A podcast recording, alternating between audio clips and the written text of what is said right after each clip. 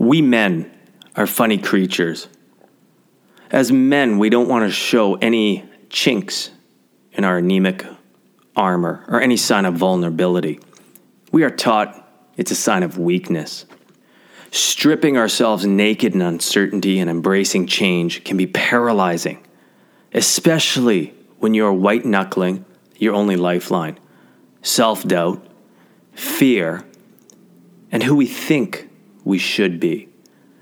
One hand over the other and painstakingly slow, we can start to question if we do have the strength. Do we have what it takes? Life can be an honest teacher at times. When you were a young boy, who were your childhood heroes? Mine were the Han Solos, Indiana Jones, the Six Million Dollar Man, and let's not forget the Incredible Hulk. They all had physical prowess. Sport and physicality has, for me, always been a way to step into, earn, and prove my manhood. When was the last time you felt like a kid? Remember when you would jump on your bike, head out at first light, and spend hour after hour zipping around on your two wheeled stallion? When we were kids, we hadn't learned how to talk ourselves out of getting some dirt, grime, and grit on our bike. It was more than okay to acquire a little grit and grime. The grit, grime, and a grease tattoo on the back of your leg were a price of doing business, not an indicator of failure and mistakes. Clean and shiny didn't get you very far in my neighborhood. When did we allow ourselves to start substituting clean and shiny and fitting in for adventure and playfulness? Do you know why we were so good at playing and making up our own games when we were kids? We played, created our rules, and we didn't sit around waiting for permission. Our imagination and playfulness was the key to freedom and adventure, not our Garmin, heart rate monitor, or Strava profile. Surprises were always just around the next corner. Funny how 30 years later, these same surprises have now become fucking problems. As kids, we were creative and could solve our own problems. Two shoes instantly became goalposts. You learned at a young age to play against a building. Otherwise, you were chasing that frozen ball more than you were playing hockey. How many variations of tag did you play? We were creative, hadn't put ourselves in the squeaky clean little box. You can keep your five second rule. It's just a little dirt, grime, and muck. Even after lining up for five Ironman races, I would have to wrestle with that voice that would tell me to stay out of the water because I think I saw a dorsal fin. In fact, I know I saw a dorsal fin. A dorsal fin with an accompanying theme song. Do doot. do doot. Dun dun dun dun dun dun dun dun. I think you get the point. Why is it that our fears and insecurities can get the absolute best of us at times? It's not the fear, but the chaos I create in my mind that accompanies the fear. My mind does a fantastic job of taking liberty with the details. It paints a picture that starts this spin cycle in my stomach and I can literally feel my heart picking up the pace to the accompanying surge of adrenaline. The more details I paint in the picture, the louder the symphony of chaos and more adrenaline. What happens when this fear isn't real and is only a figment of my imagination. I grew up on the great white north of the Canadian prairies. Imagination and playfulness was my key to freedom. I played on Death Stars, I battled the evil empire. Zipping around on my bike, I would make the jump into light speed. Quick question Did anyone ever want to be Luke? My belt became my trusted bullwhip out in the hayfields searching for hidden treasures that would lead me to the lost ark. Just like Indy, I too hated snakes, so did my best to avoid them. The one creature I couldn't avoid, who lived in the depths of my mind, was a shark who devoured all in the sea. Doo doot, doo doot, doo doot. Now you have to remember, I grew up on the Canadian prairies, and there's no ocean around for three provinces. Yet as a kid, I was convinced there were sharks in the lakes. Not just any sharks, but the type that starred in its own movie. The kind of shark that had the power to devour you in the deep end at the Pan Am swimming pool.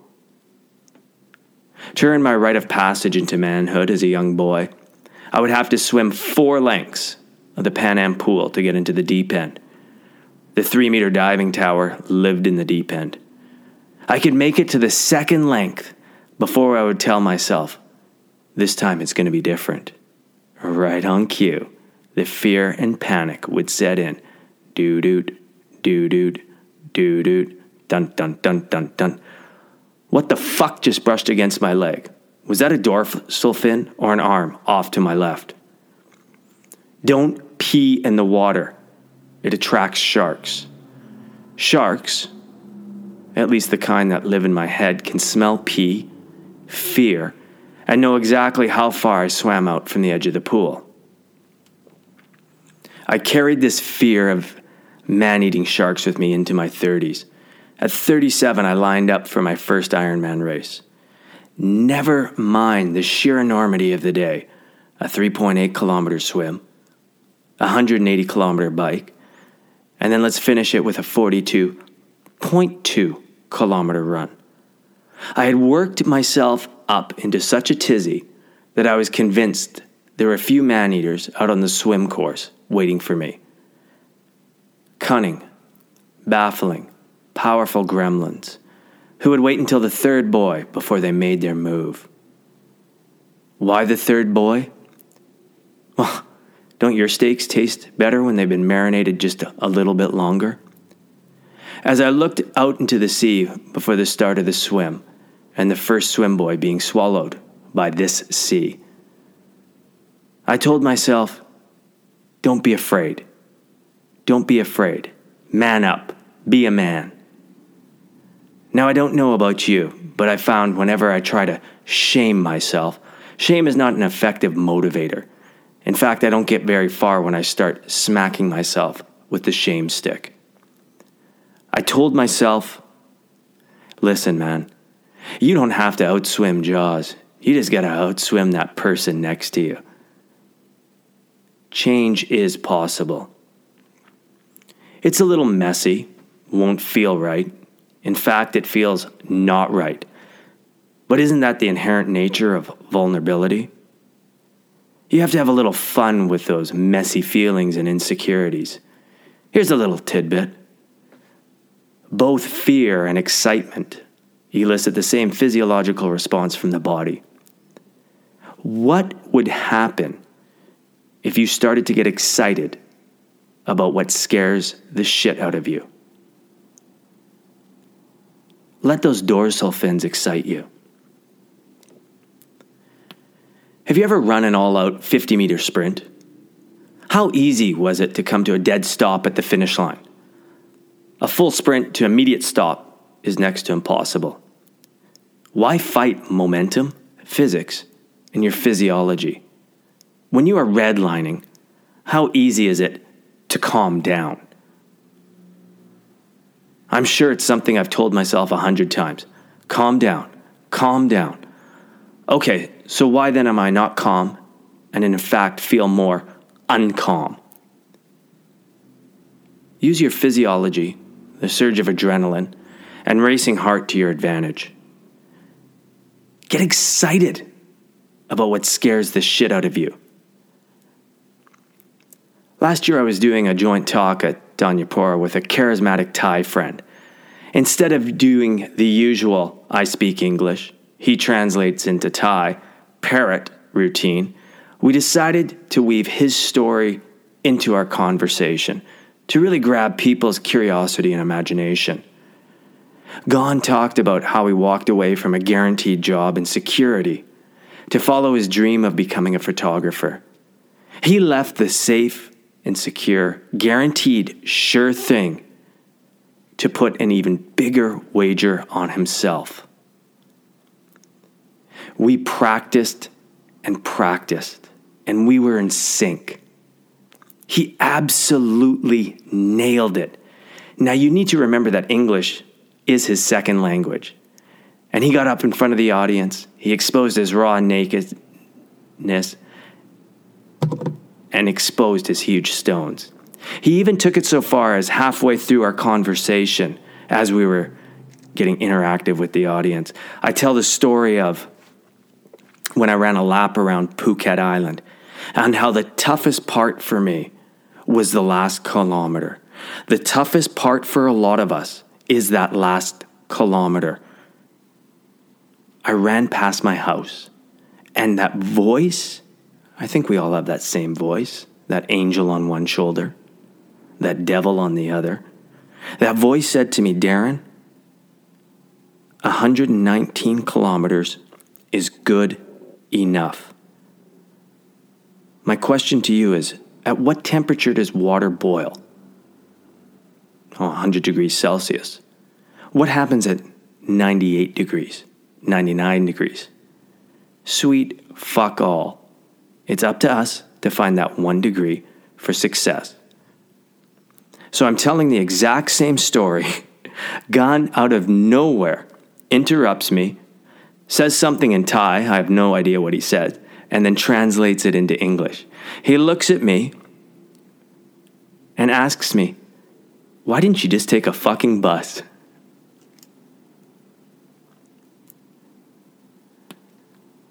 Gan was so nervous before this talk, and later he told me that he was given a little piece of advice. And I don't think this advice helped him at all. I think it's advice we've all been told. If you are nervous before public speaking, just do this. Just what? Picture your audience naked. Now, do you honestly think that you are the only one who can take a little liberty with the details and think that that shoe is going to drop? Gan thought about the advice, and the hamsters started running a little faster. Picture your audience naked. Now, at this point, I think smoke is start to, starting to come out of his ears. Picture your audience naked. His next best thought was, what happens if I get a boner? Now that's really getting excited about what scares the shit out of us. When these bouts of fear and insecurity are in my rearview mirror, I find it's a lot easier to see life's lessons. Trudging through the prickly thorns of growth and facing a few wobbles with her teetering headwind, courage and strength has always come on the prickly, thorny path, on the road less traveled, as per Scott Peck, nose out in the wind, battling that headwind. When I'm half measuring my way down the road and coasting on my laurels, that's when I start to rely way too much on cruise control and an old experience. An old experience is me still getting high off my own supply, doing what I've always done, hoping against hope that it doesn't lead me once again smack dab into an ineptness of self reliance, smack dab into a wall of my own bullshit. Isn't a real man a testament to a rugged individualism? Pull himself up by his own bootstraps. Honesty comes in many shapes and sizes, and it isn't a fuzzy wuzzy cozy t shirt.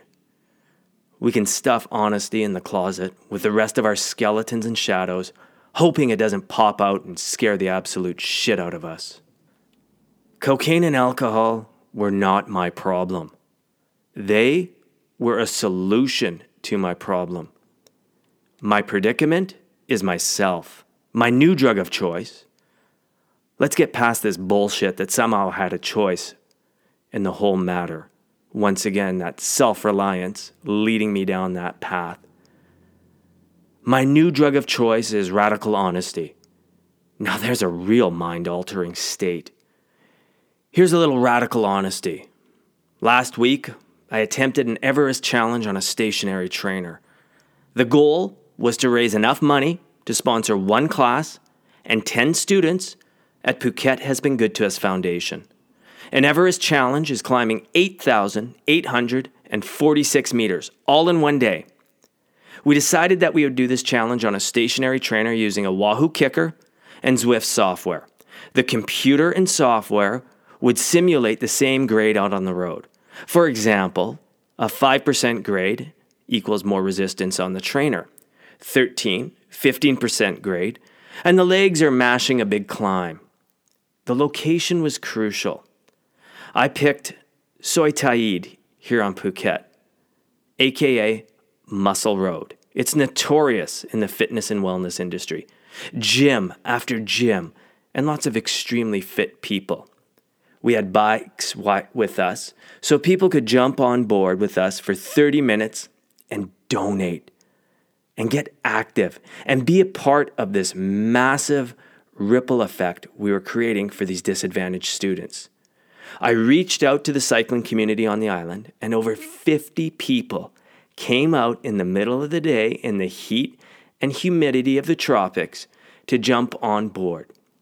All ages, all abilities, but all committed to making a difference and to be useful. The hair on my arms stood up at full attention. I had 15 tri geeks from the British International School Triathlon Academy come out and ride with me. I had a 78 year old legend, Kurt, who came out and ri- rode 30 minutes with me out in the sun and the heat. After 18 and a half hours and 6,000 meters of climbing, my body was sending me signals that it was done. My power was decreasing and my heart rate was skyrocketing. I was done. Now, in the past, my immediate synaptic reaction would have been get back on the bike, you fucking pussy. You still have something to prove. Don't let them see you fail. One of the lessons I learned about all my Ironman experiences was that I was really still trying to outswim, outbike, and outrun myself. I wasn't the ex snowblower and pissy pants alcoholic. I was an Iron Man, a real man. So fuck you, take a look at my tattoo. What I failed to realize that I was still chasing the dragon, but this time with shaved legs and a tight aero position. At what point does awareness bypass into apathy? When I bypass responsible action. If only I could be a perfect little angel all the time. If only. You know, fairness is not the issue. How can you have any ownership and stand in your presence, strength, and humility as a man if you have not taken any responsibility? Just because we have crossed that magical line in the sand doesn't mean it's happy ever after. In fact, it's messy some days along the long, hard road. Have I misled myself into this notion that I don't have to keep working on my shit? Two years ago, Insider Asia magazine once asked me, What is strength? My response Strength is an annealing process. A samurai sword goes through a process of extreme heat to extreme cold, extreme heat to extreme cold, over 1,300 times to free it from internal stress. It's a process, and at times can feel so painstakingly slow. I want that immediate gratification, that instant hit, the cosmic snap of the fingers. When everything will be better. Better than what?